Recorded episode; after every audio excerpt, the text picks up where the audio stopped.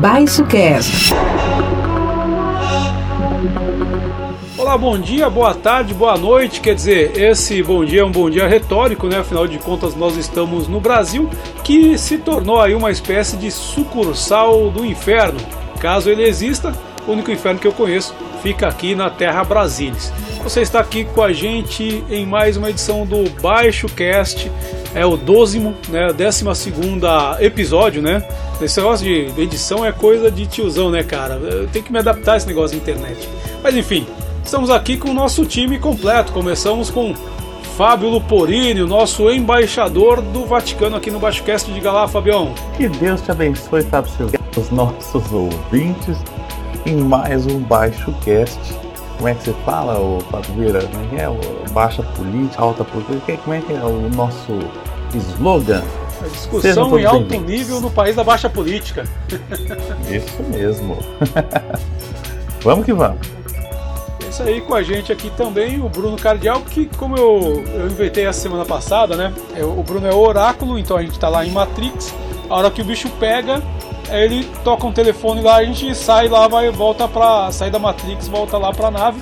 Só que tá feio, tá tão feio o negócio aqui no Brasil que ele não consegue uma ligação pra gente sair do Brasil, né, Bruno? Como é que tá aí as coisas? Olá, Silveira, olá, Fábio Luporini, vamos que vamos. Esse negócio de oráculo aí, cara, vocês estão me comprometendo demais, entendeu? É, é muita. É muita responsabilidade para quem não pode fazer nada, como eu. Mas tudo bem. Sejam muito bem-vindos, nossos ouvintes também, ao nosso Baixo Cast. Vamos falar mais, porque hoje tem novidades locais, tem novidades nacionais, só não tem novidades internacionais aqui, mas o resto Até porque internacional aqui não é muito bem-vindo, né, cara? Ô, louco, você não gosta? Aqui, aqui uma um dos participantes do grupo aqui é gremista, né, cara? Ah! Misericórdia, é verdade. Falo nada. Baixo Cast. Um debate em alto nível no país da baixa política. O podcast do Baixo Clero.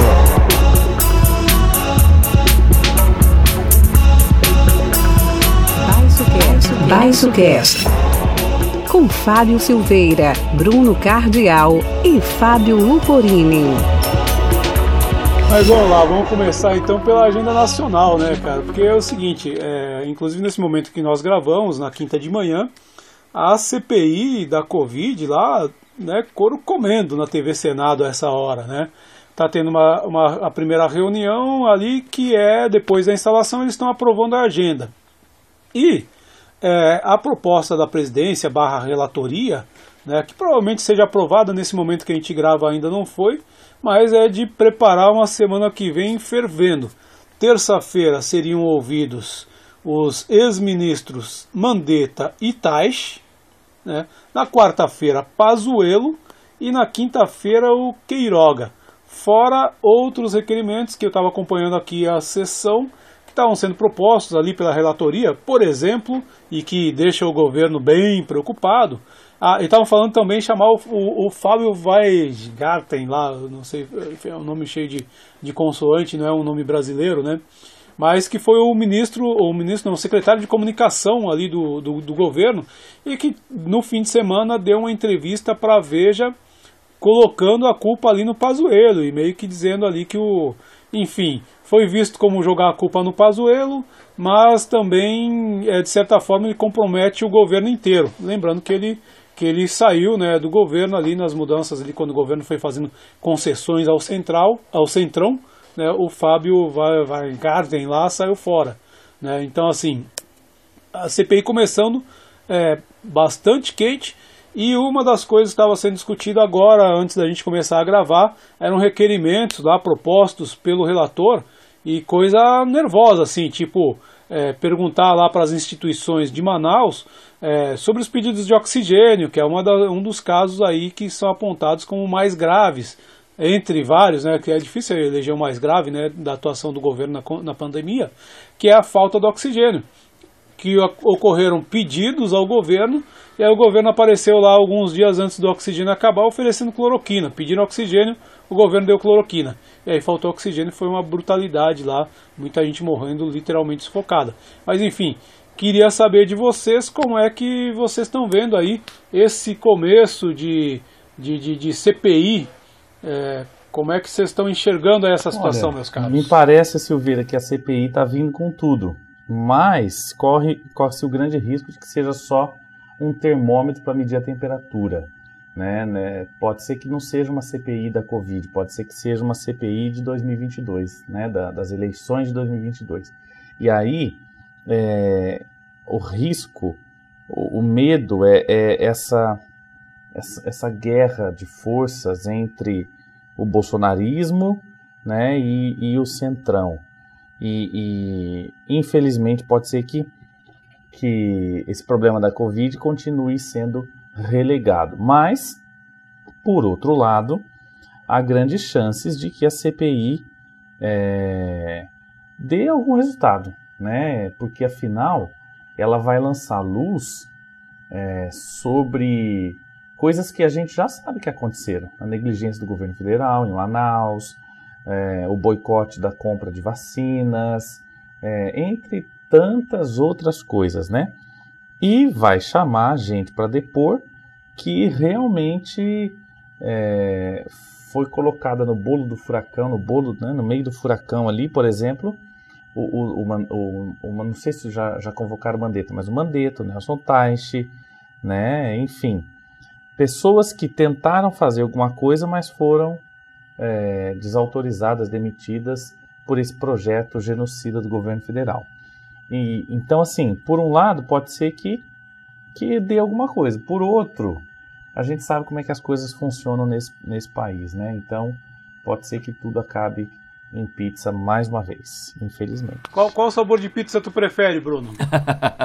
Cara, essa pizza tem pouco molho vermelho, eu acho, viu? Porque a maioria dos componentes da API são do Centrão. A gente tem PSD, PP, MDB, é, petista ali só tem Humberto Costa, que é do Nordeste. É, e a gente tem a rede, né? Que é o Randolfo Rodrigues, que foi o cara que propôs a CPI.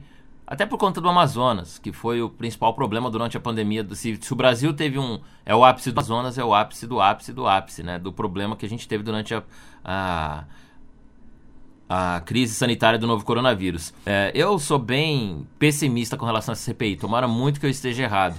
Mas essa CPI para mim é só um objeto de manobra que o Centrão quer ter para poder pesar um pouquinho essa balança.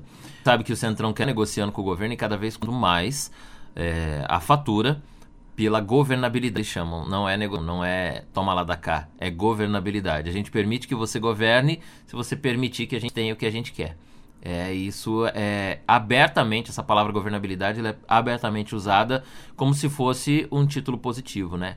Então, o Centrão não tem especificamente hoje, quer dizer, tem as propostas lá de impeachment, né, o calhamaço em cima da mesa do presidente da Câmara, só que não tem necessariamente nada rolando e prestes a da queda do precipício. A CPI, objeto de ameaça, ou seja, a faca nas costas, faca não, né, que ele já está traumatizado, a arma nas costas do paro ali. E se o cara pisar na bola, se a cobrança não for é, devidamente paga, Aí os caras agilizam para que possa é, essa CPI culminar, por exemplo, numa cassação.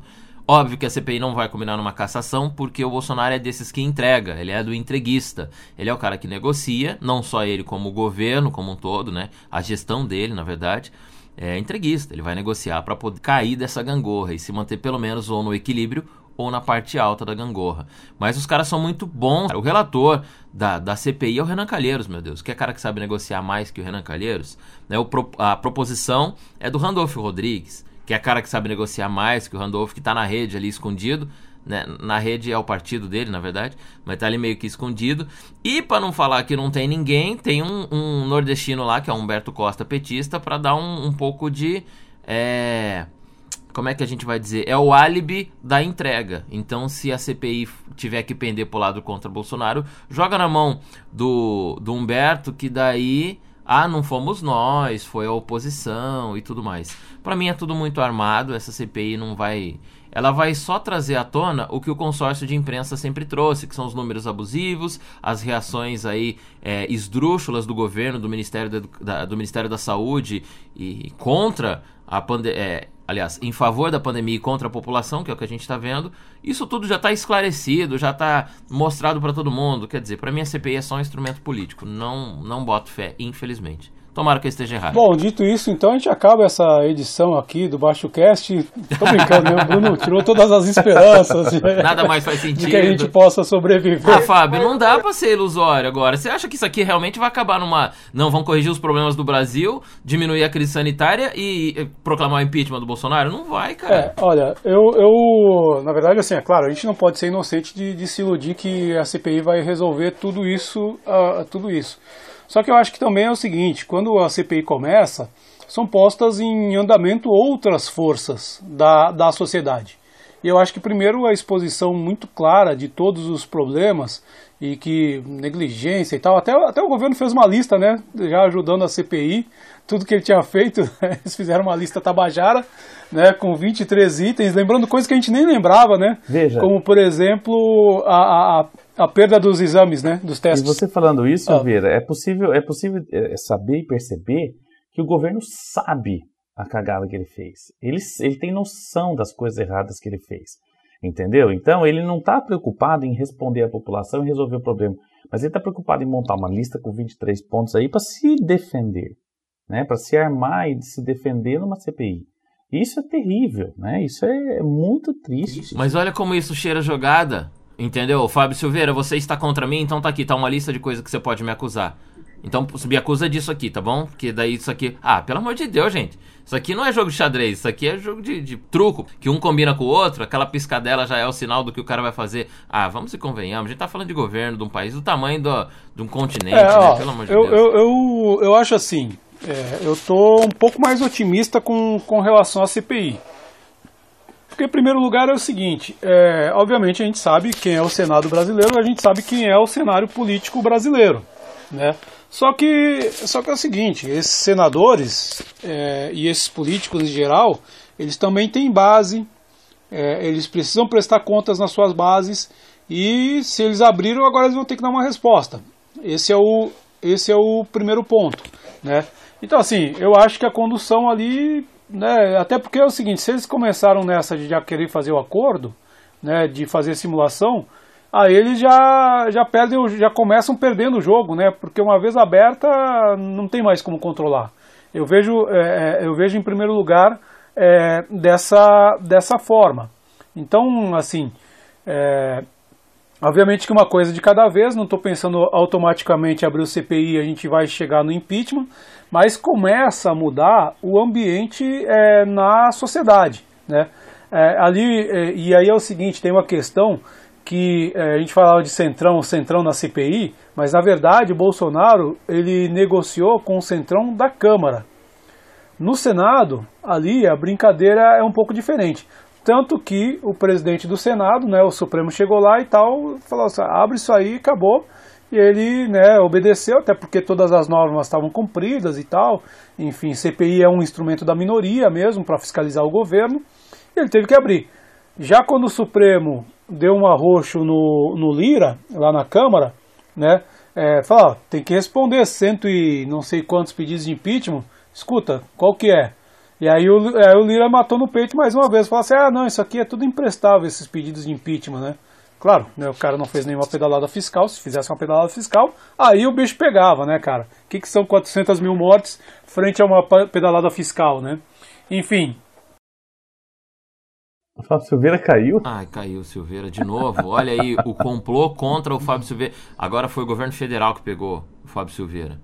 Tá vendo? Isso é a prova que nós estamos sendo censurados. Que isso? Voltou. De novo. De novo, hein, Silveira? De novo, de novo. É só falar dessas coisas que eu caio. Você toma cuidado que alguém vai entrar na sua janela. Você mora em prédio, né? Um drone de camuflado vai te dar tiro pela sua janela. Cuidado. Bom, não, não. Se, se, acontecer no próximo, eu vou pedir música, né? Porque já tô com duas. Isso que a internet não é. Se a internet fosse estatal no Brasil, a gente não gravava o Baixo Isso é verdade. Isso é verdade. Mas olha, é, eu estava falando o seguinte, que então o centrão na Câmara é uma coisa, no, no Senado é outra. Mas mesmo o centrão da Câmara, com esse, com todo esse bolo aí, a coisa ficando muito evidente lá dos problemas, é, eu acho que isso aí pode, é, pode ter dois efeitos. Um é aquele que a gente estava falando, né? Tipo assim, o Bolsonaro chamou o Centrão para fazer uma reforma na casa dele. Falou, Centrão, reforma o banheiro aqui para mim. Aí o Centrão começa lá a reformar, era só o piso do banheiro, né? Aí falou assim, ô, Bolsonaro, chuveiro aqui, o cano do chuveiro tá podre, vai ter que trocar o cano aqui do chuveiro. Essa patente aqui, ela tá rachada, precisa trocar senão vai quebrar. E também tem ali as torneiras que eu vi que estão ruins, o, o, o, todo o encanamento está ruim, vai ter que fazer uma reforma um pouco maior, ter que quebrar a parede aí e tal.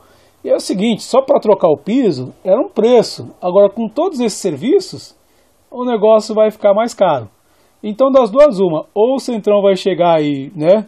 É, a reforma era o, o serviço que ele pegou lá quando contratou era um, agora o serviço aumentou ou ele vai aumentar o tamanho do acordo, que é da natureza do centrão, ou a coisa pode chegar, e aí eu acho que é isso que pode fazer a diferença, a coisa pode chegar num ponto em que aí o centrão vai falar assim, pô, vou precisar, aí não, vou largar esse serviço aqui porque não dá. Ou seja, porque a gente tem que lembrar que esses caras do centrão, eles vão é, no ano que vem ter que renovar mandato. E se a gente chegar, infelizmente estamos chegando em números que já são absurdos e cada vez piores, né, como é que eles vão justificar toda essa tragédia da Covid, né, exposta aí por uma CPI, como é que eles vão justificar que não caçam o cara? Né? Então eu vejo que há uma possibilidade por aí, né, desse cenário mudar por aí. Mas enquanto o negócio está só começando, a gente vai se divertindo, né, com se divertindo entre aspas, né? a gente vai vendo lá o governo tendo que. Né, a gente vai ver o Flávio Bolsonaro botando máscara, defendendo o distanciamento, né, como ele fez na sessão de abertura da CPI. Então, assim, a gente vê o governo acuado e o, esse governo só age, é, só age para reduzir um pouco essas bobagens que eles fazem quando ele está na parede. Exatamente. É acuado, mas fingido, né? Completamente fingido, porque por trás está negociando. o, o, que corre solto por aí é o seguinte, o comentário é o seguinte, que o Bolsonaro botou os bolsonaristas ali na linha de frente da CPI para tentar tirar o Renan, né, para tentar obstruir, agora estão tentando obstruir depoimentos virtuais na CPI da, da Covid e tal, mas ele próprio está negociando por trás com o Centrão. Isso é muito perigoso, porque é, tanto outros presidentes fizeram isso, e, e, como vocês falaram aí, o, o, Centrão vai aumentando o preço, vai dobrando o preço, vai chega uma hora que o cara não consegue pagar. E aí o resultado a gente já sabe qual que é. É o impeachment. Né? É... enfim, pode ser que isso aconteça. Mas, vamos esperar, né? Vamos ter que comentar isso semana que vem, depois dos primeiros depoimentos. Eu ainda tô vendo, procurando olhar pelos bastidores do jogo. Silveira falou agora há pouco sobre o clima das eleições e é isso que a gente tem que analisar. Essa CPI começa em abril de 2021 para maio já, e ela não vai terminar tão cedo. Ano que vem é ano eleitoral. Eu não tenho aqui agora, posso até puxar rapidinho a base de, de, de, de congresso por partido. O Silveira ainda falou: ah, o Senado é uma coisa, a Câmara é outra, né, Silveira? Só que é o seguinte, ó, das proposições ali da, da CPI, Primeiro que a gente tem os mesmos partidos titulares e suplentes, então não muda muito. Só que, por exemplo, a gente tem dois MDBistas na CPI e o MDB tem três estados como governador. Né? A gente tem PSDB também na CPI e o PSDB tem três estados como governador. A gente tem o PSD na CPI que também tem dois estados como governador. O Democratas também tem dois estados como governador. Tem gente na CPI. Tudo isso aí, cara, é margem de negociação, é uma equipe, né? Perdão. Tudo isso aí, o que, que, vai acontecer? Os caras vão juntar. As, a, o Senado e a, Câmara são, e a Câmara são diferentes? Óbvio. Mas vamos fazer o nosso time, né? Vamos juntar ali o MDB inteiro e vamos ver qual o peso que a gente tem na CPI qual o peso que a gente tem de governo, por exemplo, para poder se reeleger. O governo de Estado, que eu digo. Então, assim, os partidos que estão compondo a CPI são os partidos que juntos compõem o maior número de estados aqui no Brasil vão fazer força para ele reeleger os governadores e vão fazer força para eleger os seus deputados. Se a gente conseguir pegar essa margem do centrão que está compondo a CPI e do centrão eleito hoje com deputado, senador e governador, pô, a gente tem mais da metade do país, cara.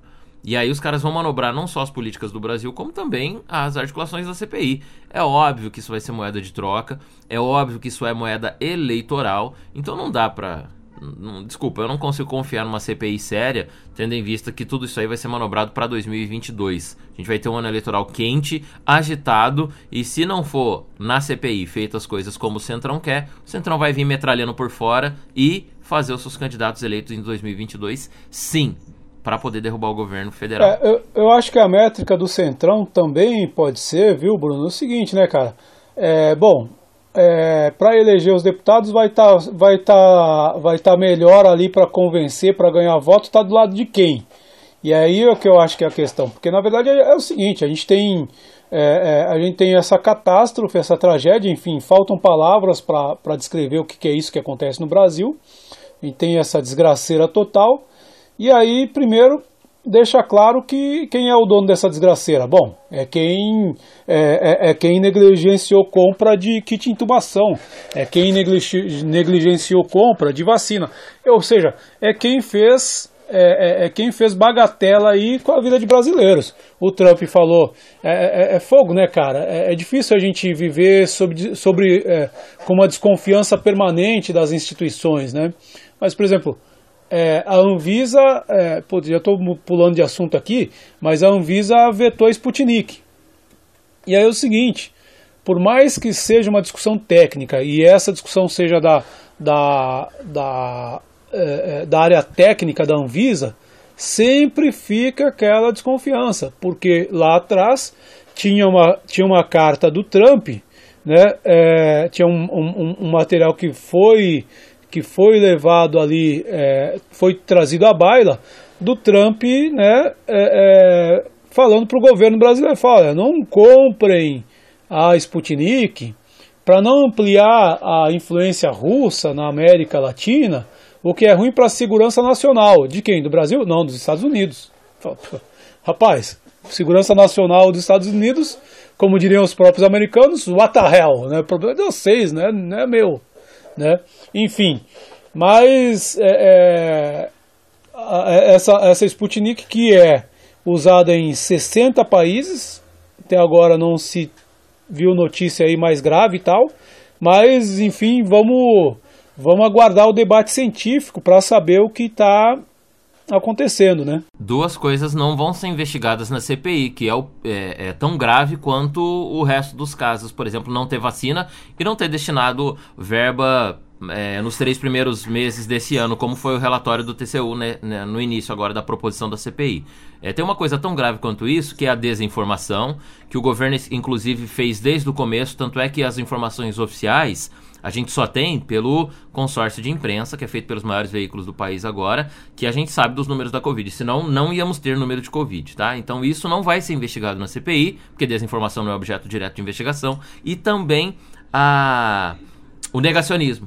O negacionismo também não vai ser investigado, porque não é objeto direto de investigação, é, um, é uma reflexão social que o governo, um impacto social que o governo fez durante esse tempo da pandemia. Uma, um convencimento, era algum negócio que não, não é objeto, não dá para se investigar sobre isso. E são tão graves quanto a falta de vacina. É um tripé nesse banquinho, entendeu? Então não tem. Não, é isso que devia ser investigado também, não dá para ser. E uma outra coisa que eu tô esperando muito na Netflix da CPI é o depoimento do Mandetta. Porque o Mandetta é político. O Mandetta não é militar, igual o, o, o outro. O, como é que é mesmo? O Pazuelo. O Pazuelo. E não é só, só técnico como o Tais. O Mandetta é político, inclusive político filiado ao DEM, que vai ouvir o próprio Mandetta, que o DEM está na, na CPI também. O depoimento do Mandetta vai ser o grande impulsionamento para a campanha eleitoral dele. Dependendo como ele sai no depoimento da CPI, ele sai candidato ou não em 2022. E os bolsonaristas não são muito afim do Renan também, né? O Renan é, é o. Como é que é que você falou? O meu voto favorito da vez? Antes era o o Cunha. Dessa vez é o Renan, o malvado favorito da vez. Os bolsonaristas estão pistolaço com o Renan. Os caras estão muito bravos, não quer. Então até que foram pedir, né, pro Renan não ser o relator.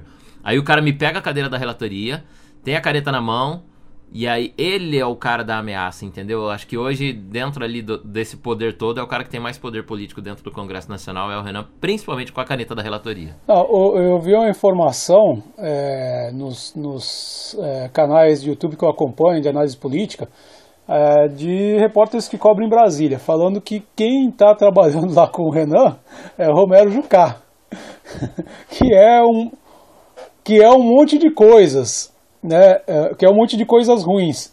Mas entre as, entre as coisas, vamos dizer assim, positivas que se pode falar do Romero Jucá, que é um cara que conhece profundamente uh, o Senado, o Parlamento, todas as, todos os atalhos ali. É a cozinha da casa dele. Mas assim, né? eu, pô. O Jucácio, Vieira, é um cara bom de trabalho, entendeu? Era igual o Eduardo Cunha, igual o, o Renan. São caras bons de política. Pro mau negócio, óbvio. Mas são caras bons, eles sabem tanto ir pela frente quanto ir pelo atalho, sabe? Pela pista principal ou pelo atalho. Eles sabem negociar bem. São caras que não tem como você falar que não são bons políticos, maus políticos, né? Mas eles são bons de negociar, entendeu? E não dá para não entregar na mão desses caras. Mas, mas ó, sobre essa questão da, da, da, da CPI, é, o, o, que eu acho é o seguinte, né? Eu, eu acho que o, que o, Bruno tem boas razões, até pelo histórico do país que a gente vive, que é chamado Brasil, né? A gente tem boas razões para desconfiar do, do Congresso e da é, é, capacidade eterna né, é, dos políticos brasileiros de negociar em cima da nossa tragédia, nossa povo. Né? Então, assim, é, não, não boto a mão no fogo.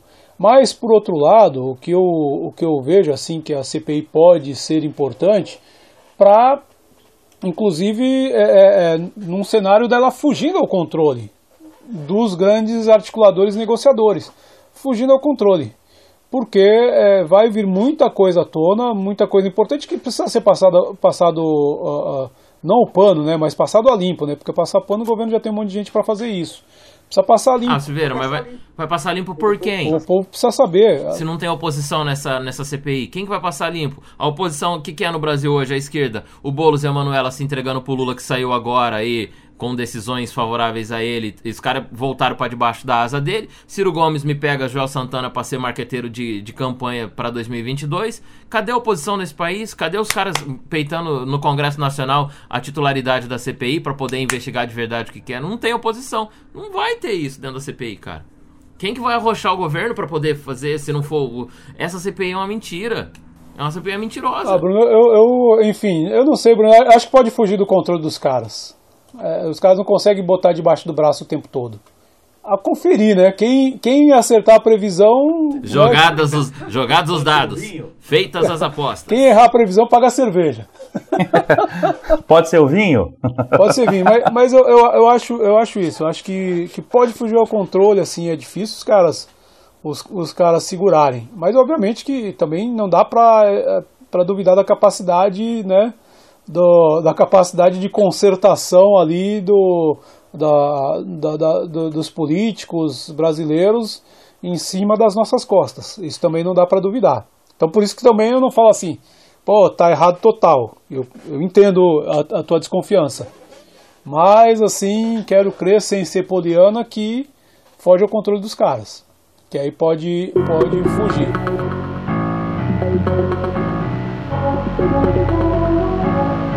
Baixo Cast. Falando, é, passando de CPI, enfim, que já é muita suposição, porque as coisas ainda estão acontecendo, a gente precisa ver o desdobramento para avaliar. Mas para avaliar sempre tem alguma coisa genial aí dita pelo Posto Ipiranga, né, cara? Posto Ipiranga que já tinha feito aquela frase Cacontibes, né, para vocês para vocês que são mais novos, Cacantibes do, do Sai de Baixo, né? Que era. Ô, louco, conheço o Miguel Falabella. Não, então, e até inclusive foi interessante que. Né, é que a molecada mais nova pode não, não, não conhecer, né? Mas. É, inclusive, na, quando dessa primeira fala, que foi a fala do Paulo Guedes, ah, não, o dólar, o dólar a cinco reais e tal. É porque o Paulo Guedes, na verdade, primeiro ele falou assim: a gente tem que fazer uma bobagem muito grande para o dólar chegar a cinco reais. O dólar chegou. Mas o Paulo Guedes não ia reconhecer que ele errou, né? Aí ele falou assim, não, aí eu comecei inclusive a ver Minions, eu, eu ouvi, eu, ouvi, eu, eu, ouvi, eu pessoalmente ouvi. Minions falando assim, ah não, mas também dólar a dois reais é irreal, que isso, absurdo, tem que estar cinco mesmo, não dá e tal, os caras defendendo. E aí o, o, a, a, a justificativa do Paulo Guedes, para não dizer que ele fez uma grande bobagem, o dólar foi a cinco reais, foi assim, não, mas porque também dólar aí a dois reais, três reais tá absurdo, porque a doméstica quer ir todo ano para Disney. Foi aí que colaram um Cacontibes nele, né? Que o Cacontibes, bordão, eu tenho horror a pobre, né? E aí o, o Paulo Guedes saiu dessa. E agora ele veio com uma versão piorada das domésticas na Disney, que foi essa fala aqui dele, deixa eu abrir aqui para ver literal a fala, que ele falou o seguinte: Todo mundo quer viver 100, 120, 130. Não há capacidade de investimento para que o Estado consiga acompanhar. O Paulo Guedes estava dizendo o seguinte: pô, esse negócio de viver 120, 130 anos, isso aí quebra as contas públicas. Ora, para que, que serve né, esse fucking país? Para que serve esse fucking governo? É para beneficiar os bancos, sendo Paulo Guedes um banqueiro? É para, né? Tinha uma música do, do, dos Inocentes, uma banda punk dos anos 80, que chamava Pátria Amada. Ele acabava falando isso: Pátria Amada, de quem você é afinal? É do povo nas ruas ou do Congresso Nacional? Então, né, atualizando, de quem é a Pátria Amada? É do povo que está se ferrando, que está cozinhando na lenha porque não tem dinheiro para comprar gás, ou é do Paulo Guedes e dos seus banqueiros de estimação? E aí, que que vocês estão querendo viver 120 anos, cara? Como é que é? Olha, eu tava, tava pretendendo viver que nem as tartarugas, tipo 150 anos, se fosse, né? A gente falou disso semana passada, É, né? No bastidor, no bastidor. Exatamente. Será que Paulo Guedes deve ter me ouvido e falou assim: porra, o pessoal tá aí querendo viver 150 anos? É o seguinte: se eu tomar meu vinhozinho bem aqui, trabalhar, não fizer mal pra ninguém, é, que mal tem? De repente, com 150 anos, dá uma viajadinha pra Disney, entendeu? Conhecer lá o Mickey Mouse e tal. Olha, é o seguinte: esse cara aí, é, pejorativamente falando, é como se fosse aí uma pauliceia desvairada. Uma pauliceia do, do deboche, né? No, no sentido do deboche, da provocação, sabe? Esse cara, ele, ele tá debochando na cara do brasileiro e, e tá todo mundo deixando, né? Passando o cheque em branco para ele por conta dessa coisa da, da agenda econômica aí, das reformas econômicas e não sei o que tal, que até agora não conseguiu fazer nada, até agora nada do que ele queria fazer ele fez, pelo contrário, ele fez tudo o contrário. E, e continua sendo é, é, esse posto Ipiranga aí, que já teve a corda, já esteve na corda bamba algumas vezes, mas se mantém ali e continua falando isso e continua debochando na cara do brasileiro, entendeu? Em nome de, de alguma reforma que vai fazer, sei lá o que.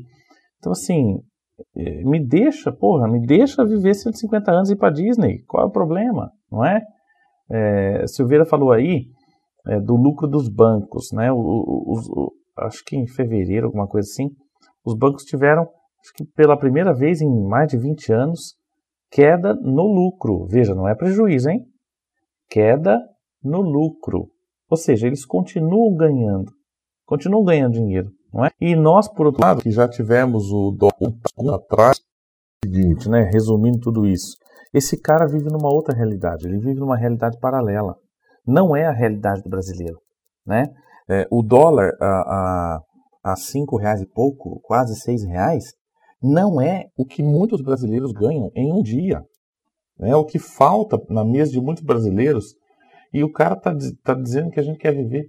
Então talvez seja isso, né, Silveira e Bruno? Talvez esse projeto genocida desse governo seja realmente deixar que as pessoas morram, porque senão essas pessoas que estão morrendo aí estão querendo viver até cento e poucos anos, e além de tudo querem, querem viajar para Disney. Que que é isso, O Paulo cara? Guedes, com essa. Não, não é o Paulo Guedes. O governo várias vezes traz à tona a sua real política de trabalho. Se a gente pegar aí, vocês têm estudos sociológicos um pouco mais do que eu, mas se a gente pegar aí a área sociológica e for analisar, existe forma de governo que beneficia a população e existe forma de governo que não beneficia a população. Isso é óbvio. Né? Então, quando as pessoas falam assim publicamente. Não, eu não sou nem de esquerda nem de direita, eu sou à frente. Não sou nem de um lado nem de outro. Eu, quer dizer que a pessoa é de direita. Quando é isso, é porque a pessoa é de direita. Porque quando a pessoa já abre esse discurso, não sou nem de direita nem de esquerda, primeiro que ela não entende como funciona o sistema político, não só no Brasil como no mundo, na história da humanidade, e segundo que ela não entende é, para que lado manobra a governabilidade dentro de um sistema como nós temos, por exemplo, no Brasil, que é a democracia. O Paulo Guedes responde a essa situação, ah, a gente é, o problema do Brasil é que as pessoas querem viver 120 anos, ou seja, é, para que serve o Estado? Se não é para servir, para servir e para manter as pessoas que vivem no sistema democrático ali daquela, daquela nação. Não, ele quer o contrário, ele quer que as pessoas se adaptem ao sistema que no caso é o Estado aqui no Brasil, ou seja, morram mais cedo para que o nosso sistema de governo permaneça dando os resultados que a gente quer. Né? Não queremos dar resultados bons para muitos, ou seja, não queremos fazer um Estado bom para manter toda essa população. Nós queremos fazer uma população menor para manter esse Estado que beneficia poucos. É, e isso não é só de agora. Aí eu li até uma matéria no UOL essa semana, no, perdão, no Yahoo, que falava do, do, daquele, daquele, da família dinossauro, o desenho que passava na época da família, não um desenho, é né, uma animação americana, que eles jogavam os mais velhos do penhasco. Cara, isso, por exemplo, na minha área que é a publicidade, a gente estuda muito dados, né? Para onde eu vou, uma, uma empresa, para onde eu levo, por exemplo, a perspectiva de mercado, eu vou estudar dados. Eu faço um comparativo do ano passado, desse ano e do ano que vem. E aí eu consigo ter uma resposta exata de como está a população para eu levar algum tipo de trabalho para a empresa. A publicidade funciona assim. E o, o, Bolsonaro não quer fazer isso, tanto que retirou inclusive verba para o censo 2021. O censo do ano passado, do, do IBGE, do Instituto Brasileiro de Geografia e Estatística, era para ter sido realizado, como é a cada 10 anos, em 2020, e aí não foi por conta da pandemia, motivos óbvios. Então foi adiado para 2021. E agora o governo tirou a verba do censo e bloqueou, não vai ser mais realizado o censo. Não se fazendo o censo, não se obtém dados. E não se obtendo dados, não tem esse, essa perspectiva, entendeu? De que aonde você colocou, aonde você retirou, aonde você está errando, ele não produz provas contra si mesmo. Então não dá para falar, não, a população é, tá ficando mais velha, tá ficando mais nova, o erro do Estado é aqui. Então, aí vem maior liberdade para essas falácias como do Paulo Guedes. Ah, não fiquem mais velhos, o problema é isso. Cara, é, é, absurdo a gente pensar que um sistema de governo. Paulo Guedes não é um cara aleatório, né? não é um, um economista qualquer, não é um banqueiro simplesmente. O cara está no sistema de governo, é ele quem decide o sistema de governo. Quando ele fala uma situação dessa, a gente releva, faz um meme, uma brincadeira na internet, e ele está sendo campeão de memes agora, mas é extremamente preocupante. Isto é uma política de gestão. Ou seja, se o Paulo Guedes pensa assim, e ele é o mentor político ali, de uma certa forma, de boa parte do, do governo Bolsonaro, isso não é à toa. Se ele pensa assim, atitudes que serão tomadas no governo Bolsonaro virão para complementar essa fala do Paulo Guedes. Isso é muito preocupante. Por isso que, por exemplo, reforma da Previdência, é, reforma trabalhista, por isso que isso tem que ser amplamente discutido, principalmente nesse momento do governo. Não é uma, uma, uma perseguição à figura do Jair Bolsonaro é uma preocupação com relação a esse sistema de governo que está instalado hoje no Brasil, que é extremamente preocupante. É um governo contra o povo. E, aliás, por ser um governo contra o povo, é, é que eu quero, inclusive, contraditar o meu amigo vaticanista, irmão Luporini. é que é o seguinte: o Luporini falou assim: oh, o Guedes falou que ia fazer um monte de coisa e não fez nada. Ainda bem, né? Ainda bem, né? Porque o que, que o Guedes seria.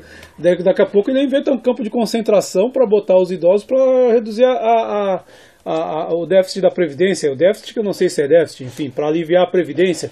E eu falo isso é, não com base em achismo, mas é, no ano passado, infelizmente, a imprensa brasileira ela repercute pouco essas coisas, mas eu estou achando aqui, ó, o, no ano passado, em maio, com baixíssima repercussão, uma integrante da equipe econômica do Paulo Guedes disse numa dessas reuniões, quando eles cometem sincericídio, que a Covid, ao na época se pensava que ela mataria mais idosos, é, ela disse o seguinte: ó, é bom que as mortes se concentrem entre os idosos.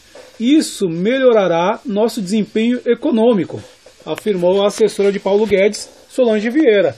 Então, essa é a mentalidade. Sabe? Então a gente começa a ver que os números altos de Covid no Brasil não são por acaso. Não são por acaso. E altos porque subnotificados, porque o governo também deixou estragar um Sim. monte de teste, né? Ou seja, é uma política de governo. É uma política de governo. E, e como você falou, Bruno, é ref... esse pensamento do, do, do, Guedes é um reflexo do que pensa o governo todo. Né? Agora, eu quero ver se, Deus me livre, né, a vozinha dessa Solange morre. Aí o negócio pega, entendeu? Porque é muito fácil. Então, mas eu não consigo. Falar do. do... Loporini, mas não dá, pra, não dá pra tirar por aí também, porque é o seguinte: é, vamos e convenhamos, sem juízo de valor, os eleitores bolsonaristas se concentram em grande parte no pessoal mais velho, que inclusive é mais conservador, é de uma geração anterior da modernidade sólida, como diria Zygmunt Bauman, né? É da geração X para trás.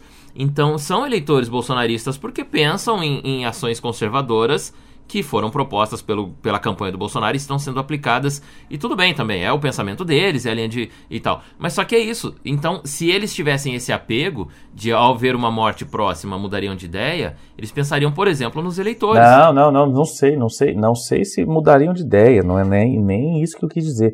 Mas assim, pegaria no calo. Não, podia ser, né? Não é? Podia, poderia, é, né? exatamente, né? Mas, mas enfim, é, e também, gente, o que, que é isso? É, transformar transformar é, pandemia, morte de, de certa, certa faixa etária, né, certo grupo de risco, sei lá o que, em política de governo, não tem como não chamar esse governo de governo genocida. Não tem como. É, é um campo de concentração moderno. Bom, e, e, aí, porque a gente tem um breaking news, breaking news local, e se vocês não tiverem mais nada a acrescentar, eu queria concluir esse raciocínio seguinte. Matéria do dia 14 de abril, da BBC News Brasil, brasileiro perdeu quase dois anos de expectativa de vida na pandemia e 2021 deve ser pior, diz demógrafa da Harvard. Ou seja, Paulo Guedes, seja feita a vossa vontade. Essa política aí já está reduzindo a expectativa de vida do brasileiro. É, Ou absurdo, seja, Silveira, absurdo. só para encerrar, além da empregada doméstica, o idoso também não vai poder ir para Disney. Disney só para o Paulo Guedes e para os deles.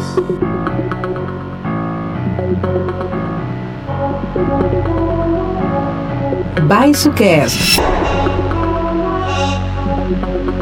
Temos uma breaking news aqui, notícia local. Bruno Cardial aí tem, tem novidades. Aí parece que o povo está. Hashtag é, foi aquele emoji de coraçãozinho pro Marcelo Bellinati, né? Saiu pesquisa aí, né, Bruno? Pois é, a Rádio Pai Querer 91,7, que tem uma parceria longa com o Instituto Multicultural e com a Folha de Londrina, publicou a pesquisa de opinião pública sobre a administração municipal, né? Assim como já fez em outros anos também, no começo da pandemia, dá aquela equilibrada, aquela medida de como está a opinião do londrinense com relação ao governo e principalmente com as medidas tomadas com relação à pandemia da Covid-19. Vale lembrar que a última pesquisa multicultural é, é, do Pai Querer 91,7 Folha de Londrina, ela foi feita res, naquela recente, naquele recente lockdown que o Ratinho Júnior tinha feito no estado todo, deu aquela trancada no estado inteiro, acho que foi um dos primeiros do ano passado, eu não lembro exatamente o um mês. E ele recebeu uma, uma reprovação assim absurda nessa, nessa época o que mudou muito hoje. Ou seja, volta aquela máxima de que o povo esquece fácil né, das coisas. São algumas perguntas aqui e dá para, não são muitas, foram são sete pontos que eu tenho aqui a pesquisa em mãos agora. Então eu queria passar eles todos para a gente ter os dados e começar a refletir sobre isso. A pergunta 1: um, o senhor aprova ou não aprova a atual administração do prefeito Marcelo Bellinati? 63,5% aprova. 25,5% que não aprova e uns 11% que nem sabe. Então 63,5% aprova. De 0 a 10, que nota senhor daria para a atual administração de Londrina? De 0 a 10. A região norte dá 6 é por região da cidade, né? Tá um equilíbrio bem grande, a região norte 6,4, região sul 6,5, região centro 6,4, a região leste 6,7, a região oeste a maior 6,8 e a área rural de Londrina dá 6,3, dando uma média de 6,5 para a nota do, do Marcelo Bellinati na nossa cidade. De 0 a 10, então Londrina dá 6,5. O, o senhor confia ou não no prefeito Marcelo Bellinati? 63%, confia. Então ele tem uma boa é, 60% de aprovação e de confiança. É, de uma maneira geral, o, o senhor diria que a percepção sobre a pandemia do coronavírus em Londrina está melhorando ou piorando? Aí, o londrinense acha que está piorando. Nós estamos tendo uma baixa percepção sobre o coronavírus, sobre a realidade. 43% das pessoas acham que está piorando. O senhor aprova ou não aprova as ações do prefeito Marcelo quanto à pandemia? Aprova, 74,5% aprova. Diz que o Marcelo toma boas decisões com relação à pandemia. O senhor aprova ou não, não aprova as ações tomadas pelo Ratinho Júnior na pandemia? Lembra do lockdown da outra que eu estava falando no começo e tal? 61,5 aprova as ações do Ratinho Júnior. Outra pergunta: o senhor aprova ou não aprova as ações tomadas pelo presidente Jair Bolsonaro quanto ao enfrentamento da pandemia? Não aprova, 50,0%. Aprova, 43,5%.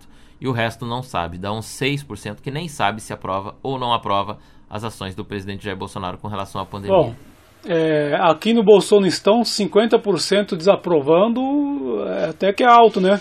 Só que tu tem. Até que é alto. Hã? Até que é alto, dá um bom número. É, mas também é alto o número de pessoas que aprovam, né? 43%. Apesar de ser menor, Exatamente. também é um número alto. metade, é exatamente metade, porque o restinho não sabe. Se não sabe, é, né, tá, tá, tá no vazio. Então a gente pega que metade, literalmente, 50,0, metade aprova e metade não aprova. Mas o Bolsonaro ganhou em Londrina com 80%. A média nacional dele é de, de aprovação é abaixo de 30, né? Ou seja, é um fenômeno resistente aqui em É, Londrina. a gente tem aí uma cidade bolsonarista, isso não é novidade pra ninguém, só que é, que tá começando a dar um pera lá, né? Pera lá.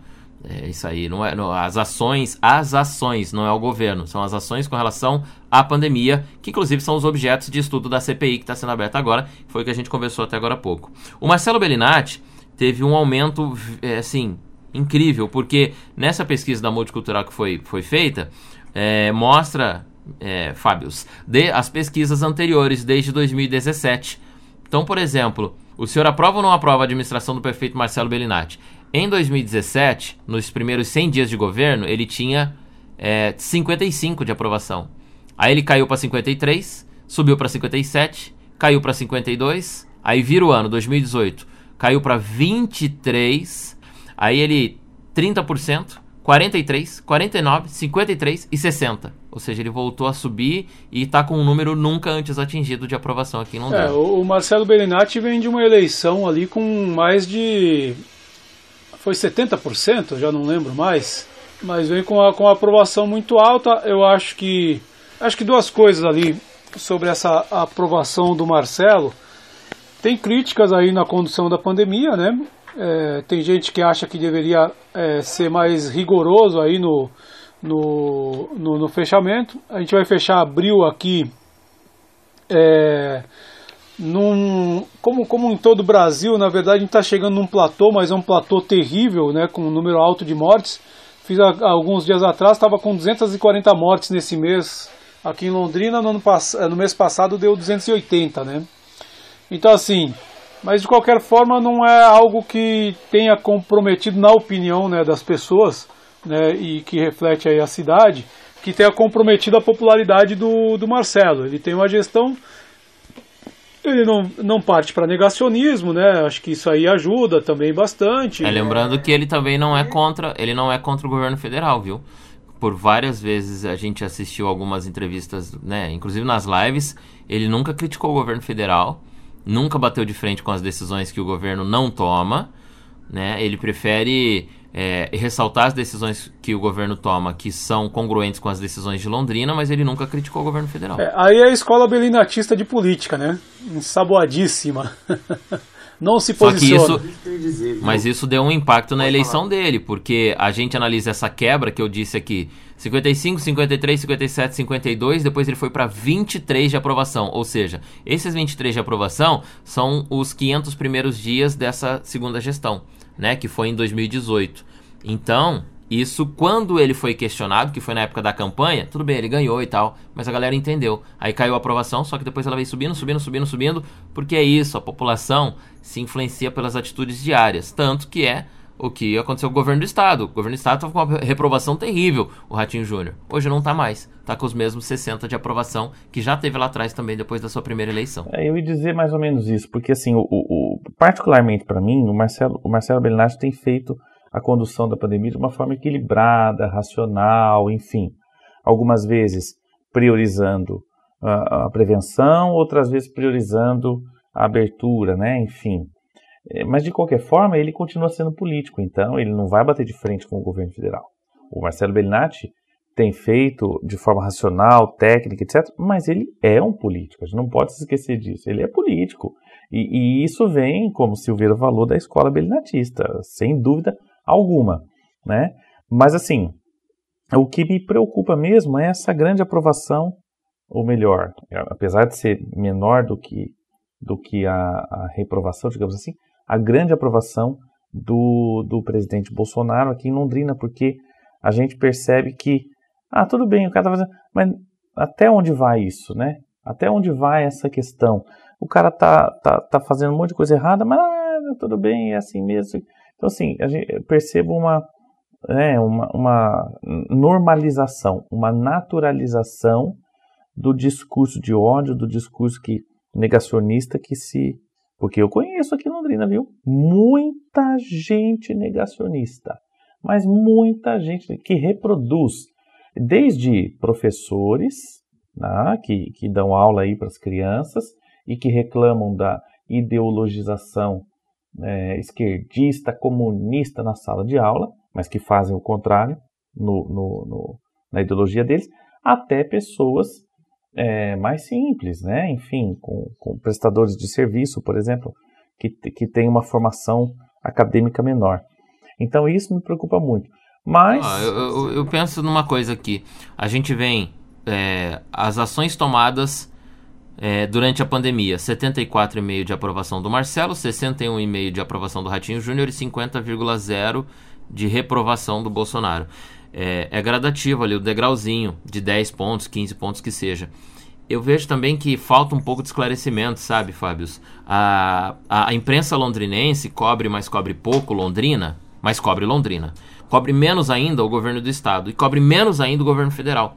Então a gente não, não traz tanta clareza de ações ou falta de ações de respectivos governos para a população. Se a gente pegar os órgãos de imprensa de Londrina, os nossos companheiros de informação, a gente tem pouco informação sobre o governo federal. Né? Quem quer se esclarecer vai ler os veículos maiores. É, tem poucas análises londrinenses sobre as atitudes do governo federal. Né? Quem tem que ter essa clareza vai ler de Folha, Estadão, o UOL, Correio Brasiliense, daí para cima e também do governo do estado. A gente tem poucas análises londrinenses dos impactos das decisões do governo do estado. Talvez isso também leve a população a ter menos críticas sobre esses governos e mais sobre o governo municipal. A gente tem uma repercussão muito grande local sobre o governo de Londrina. Né, sobre a gestão de Londrina. Então, a população está mais próxima de encontrar críticas que não são só destrutivas, são construtivas também, ao governo do Marcelo do que a gestão do Ratinho ou do Bolsonaro. É, eu acho que isso é reflexo de um encolhimento da imprensa, né? Há seis anos a gente tinha dois jornais impressos na cidade, né? tinha dois telejornais na principal emissora uh, de maior audiência, né? É, enfim, tudo isso por uma série de questões. Tinha mais rádios informativas também. É. Hoje não tem é. mais rádios informativas, são poucas. Nós temos 19 rádios em Londrina, a maioria musical, não é informativa. Mas agora nós temos o Baixo Cast, meus amigos. O Baixo Cast precisa ser conhecido pelo povo brasileiro. Vamos compartilhar o Baixo Cast, gente. Vamos mostrar para toda Londrina. Tem, tem, uma, tem, uma, tem, uma, tem uma redução, tem um, tem um recuo da imprensa que eu acho que ajuda a explicar uma parte disso. Mas é aquela coisa, né? A, a, a política municipal aqui, né? É, e aí eu acho que ali começa, começa a ter uma mudança, porque o discurso da antipolítica, né, ele encolheu por aqui, né? Então, ah, vou pular na frente do carro da CMTU para impedir de fechar a feira livre e tal, não sei o que, isso aí eleitoralmente deu uma, deu uma reduzida, né?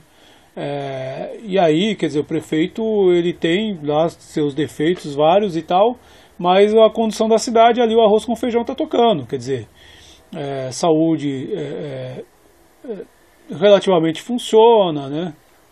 Educação. O, o, Marcelo faz um negócio que eu considero muito bom. Inclusive, quando ele ganhou a, agora a reeleição, eu perguntei isso para ele ao vivo lá na Pai Querer, logo minutos depois que ele ganhou, porque quando saiu o resultado ele estava dentro do estúdio da rádio, que é, são as lives ele pegou essa sacada da nova comunicação de ser de cortar os veículos de imprensa, não propositalmente, né, não por mal, mas e de falar direto com o eleitor dele ou falar direto com a população que ele que ele está fazendo a gestão. E isso é bom, cara, para o gestor, né? Porque o gestor, obviamente, o gestor está fazendo atitudes que não são prejudiciais, mas ali ele recebe as críticas direta ou seja, todo mundo nos comentários ali, se tiver que dar um soco, dá direto nele, critica pra caramba e tal. Ele sente muito próximo o termômetro. É a velha Ágora, entendeu? O cara tá lá na Ágora aberta, todo mundo na plateia, e ele tá exposto a tomar o, o tomate na cara ou os aplausos, né? As vaias ou os aplausos. E ele tá fazendo isso. E eu perguntei durante a, a, a quando ele ganhou lá na rádio se isso ele, ele acha que influenciou na, na, na reeleição dele e se ele continuaria. E aí, continuou fazendo. E ele está rodeado de jornalistas, a gente sabe, a gente tem vários amigos que estão na, na, administração, na gestão, são jornalistas, né? E tem esse esclarecimento sobre a comunicação. Então ele pegou essa. E isso pro governo municipal é bom, cara. É bom pra gente que pode estar tá próximo, né? Pode ouvi-lo falando as mais cruamente ali, ele os secretários nas lives de domingo, né? Coisa que, por exemplo, se o governo Bolsonaro fizesse isso todo domingo, já ia ser um tiro no pé, porque ele não fala muito bem. Né? Apesar de ele não tomar boas decisões também, ele não fala muito bem, ele não é bom com as palavras. O Marcelo é.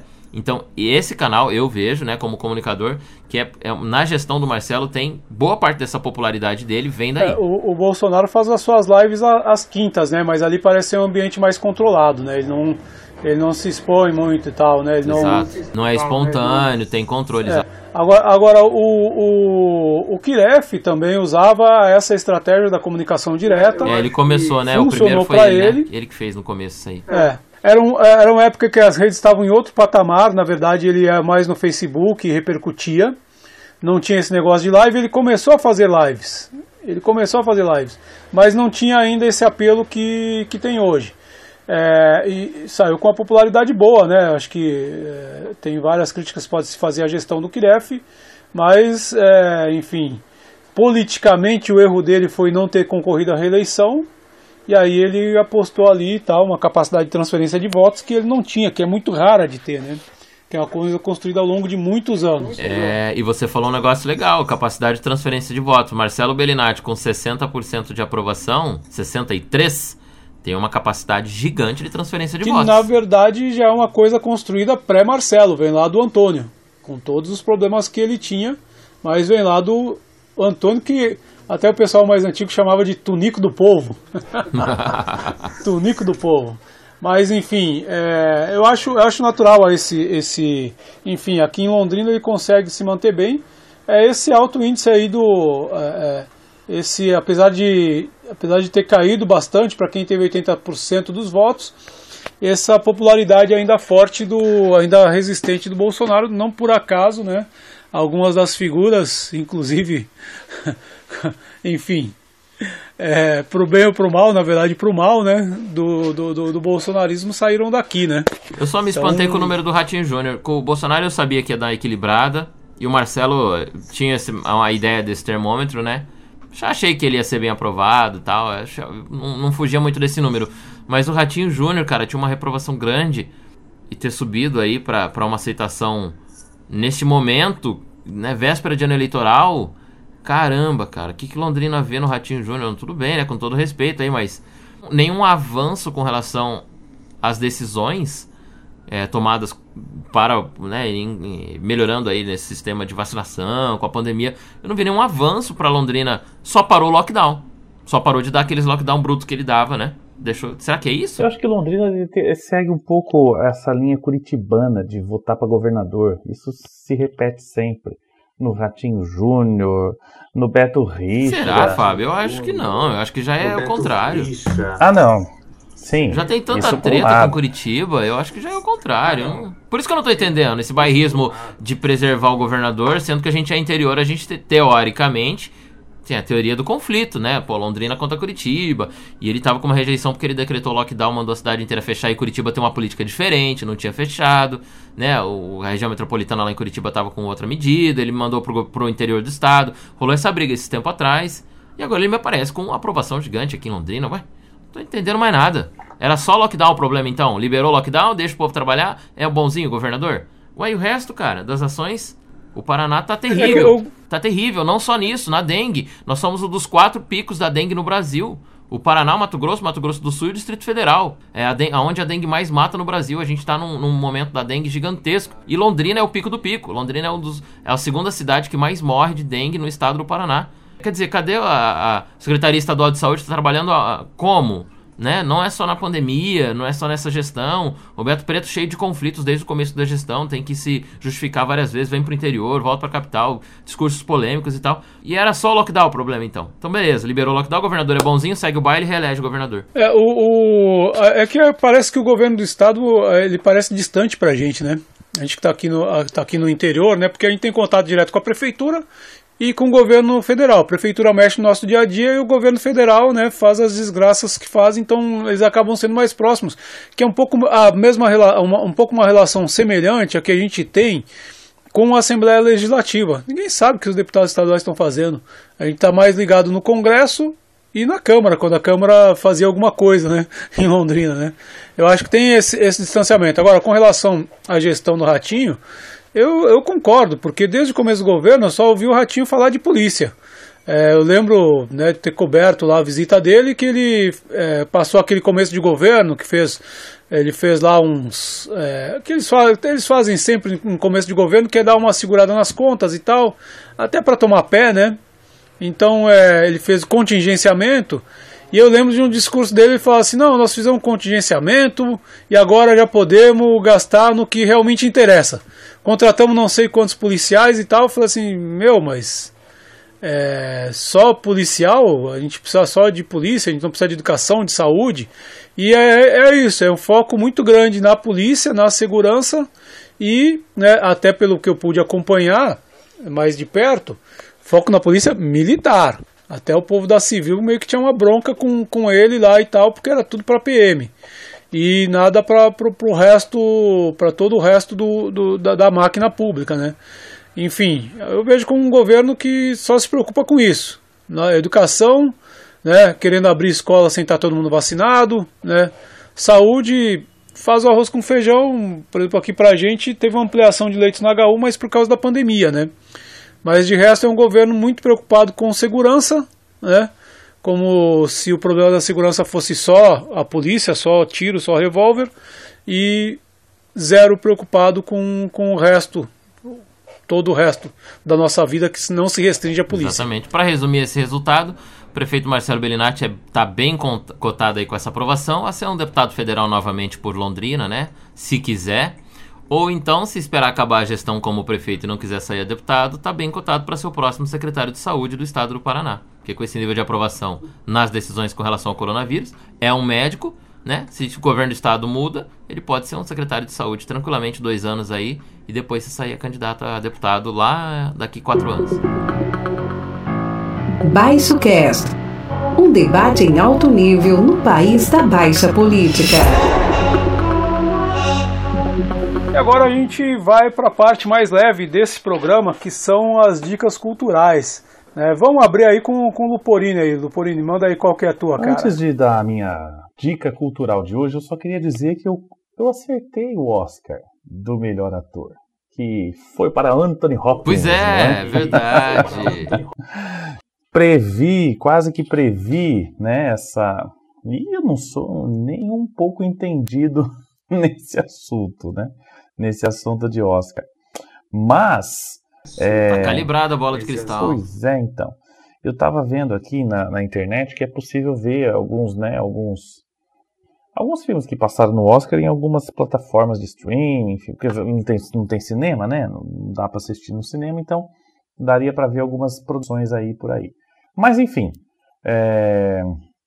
a minha dica cultural de hoje é uma série no Netflix mas assim, é para sentar e relaxar. Não, não é uma série que tem diálogos profundos e reflexões profundas e tal. É quase que como assim um, um, um drama meio misturado com comédia, com bastante ironia, com diálogos rápidos, mas que faz você relaxar. E, e assim, em um dia eu assisti uma temporada inteira de 22 episódios, um dia, dois dias, né? Que se chama Dinastia. Mas é uma, assim, é completamente entretenimento, não tem nada de, de reflexão cultural aí. É só para assistir, relaxar, não pensar nas coisas e, e assim, e, e, vai, e vai assistindo. É uma família podre de rica nos Estados Unidos, a filha Patricinha, o filho em crise de identidade, né? Enfim, não sabe. E aí vai acontecendo, a cada episódio vai acontecendo uma coisa diferente. A cada episódio a madrasta ressuscita, o, o não sei quem mata não sei quem. Enfim, sabe aquelas coisas? E vão deixando um monte de ponta solta, né? Mas enfim, é só para entreter, só para você passar o fim de semana relaxado. Leve, É tipo, pode ser assim. É tipo Dallas, né? Tinha Dallas nos anos 80 que era um seriado uh, americano, né? Que era o J.R. Ewing e tal. Os caras eram donos de uma petrolífera. E aí só as, só as picuinhas, as, as tretas familiares. Aliás, muitas mulheres da minha geração foram chamadas de. foram batizadas como Pamela, eu tenho essa impressão, tenho convicção, mas não tenho provas, porque tinha a Pamela, que era uma, que era uma das personagens ali centrais do, do, do Dallas. Ela era casada com J.R. Ewing, acho que era Ewing o sobrenome dos caras. Enfim, assisti pouco lá, passava na Globo na época, e aí, na época só tinha Globo mesmo, né? Então eu acabava assistindo por tabela. Enfim. Lembra isso, né? É tipo uma série chamada, chamada, chamada Billions, né? Ela é uma série Billions também, acho que Netflix, enfim, que tem um diálogo rápido, assim, sabe? Uma coisa. E tem essas reflexões é, é subtendidas, mas enfim, não é para isso, né? É para você não pensar muito, sabe? Aquela, aquela cascata, né? Aquela chuva de ideias, de diálogos, enfim, para você não pensar mesmo, é para você relaxar. Simplesmente entretenimento. Exatamente. E aí, Bruno? É, hoje é uma dica, na verdade, pra gente assistir. Vamos, vamos pra internet novamente para assistir. Agora os festivais estão disponíveis, né, online com lives e tal. Então já chegou a versão 2021 do Afropunk. Se a gente acha que o Brasil, para dizer isso, nos últimos 20 anos teve uma exaltação da cultura negra, uma exposição maior, né, que está longe de ser o ideal, mas a gente teve um aumento grande da exposição da cultura e da luta negra não foi só no Brasil, né? No mundo todo isso está acontecendo. E tem uma, uma mistura da vertente punk lá dos anos 80, né? Da, da, da força do punk com a união da cultura negra num festival muito bom que já existe há alguns anos que chama Planeta Afropunk. É um festival global, internacional, que quando chega para falar da cultura negra aqui no Brasil, explode, porque a gente tem uma africanidade muito forte aqui na nossa cultura, né? E, e aí o festival Afropunk, ele é como se fosse um. Como é que eu vou explicar? Mais ou menos como se fosse um Rock Rio simultâneo, porque ele é feito em várias, vários continentes, na Europa, aqui no, na América do Sul, na África também ao mesmo tempo, né? E na Europa em mais de um lugar e tal. E a edição 2021 é bem bacana, que inclusive tem o seu Jorge representando aí o Brasil, junto com outros artistas brasileiros, né? Que talvez não tenham um renome tão grande como o seu Jorge, mas são muito bons também.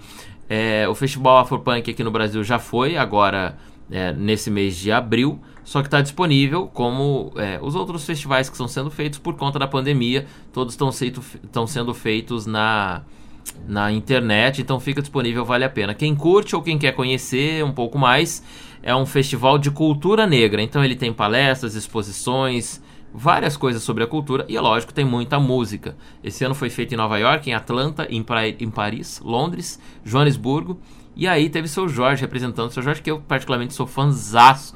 É um baita cara, como ator, como cantor, leva o nome do Brasil para fora. Ele tem uma mentalidade, um raciocínio, uma clareza, é muito bacana. E aí tem tantos outros artistas desse nível do seu Jorge, também de outros países. É legal pra gente receber também um pouco dessa cultura negra de outros países e comparar, né, como o negro é tratado em várias partes do mundo. Então é isso, quem tiver curiosidade, pode digitar Planet Afropunk no Google ou só Afropunk, né, do jeito mesmo que, que fala, ou quem quiser entrar direto é afropunk.com barra Brasil com Z, porque é internacional. Tem lá vários vídeos e várias partes desse, desse grande festival que é bem bacana. Que bom que ficou registrado, dá para se ouvir depois. É a dica da cu cultura e música ao mesmo tempo. Boa, boa, afropunk, né? Fiquei curioso aqui, porque por causa da palavrinha punk também. A crescida lá. É, ele tem a energia do punk, viu? A radicalidade do punk e tal, e mostra a cultura negra. Bem legal, é bem ah, diferente. Gostei. Vou dar uma olhada. Ah, bom, a minha dica. Vou dar aquela dica lá que eu sei que ninguém vai atrás, né? Mas minha dica é o seguinte: quem tem TV Senado, pra que, que o cara vai querer Netflix, rapaz? Eu tô me divertindo. eu tô me divertindo acompanhando Senadoflix. aí as sessões da CPI, cara. E, e, é, e é legal porque dá para acompanhar direto ali na TV Senado, com a qualidade de produção e tal, né?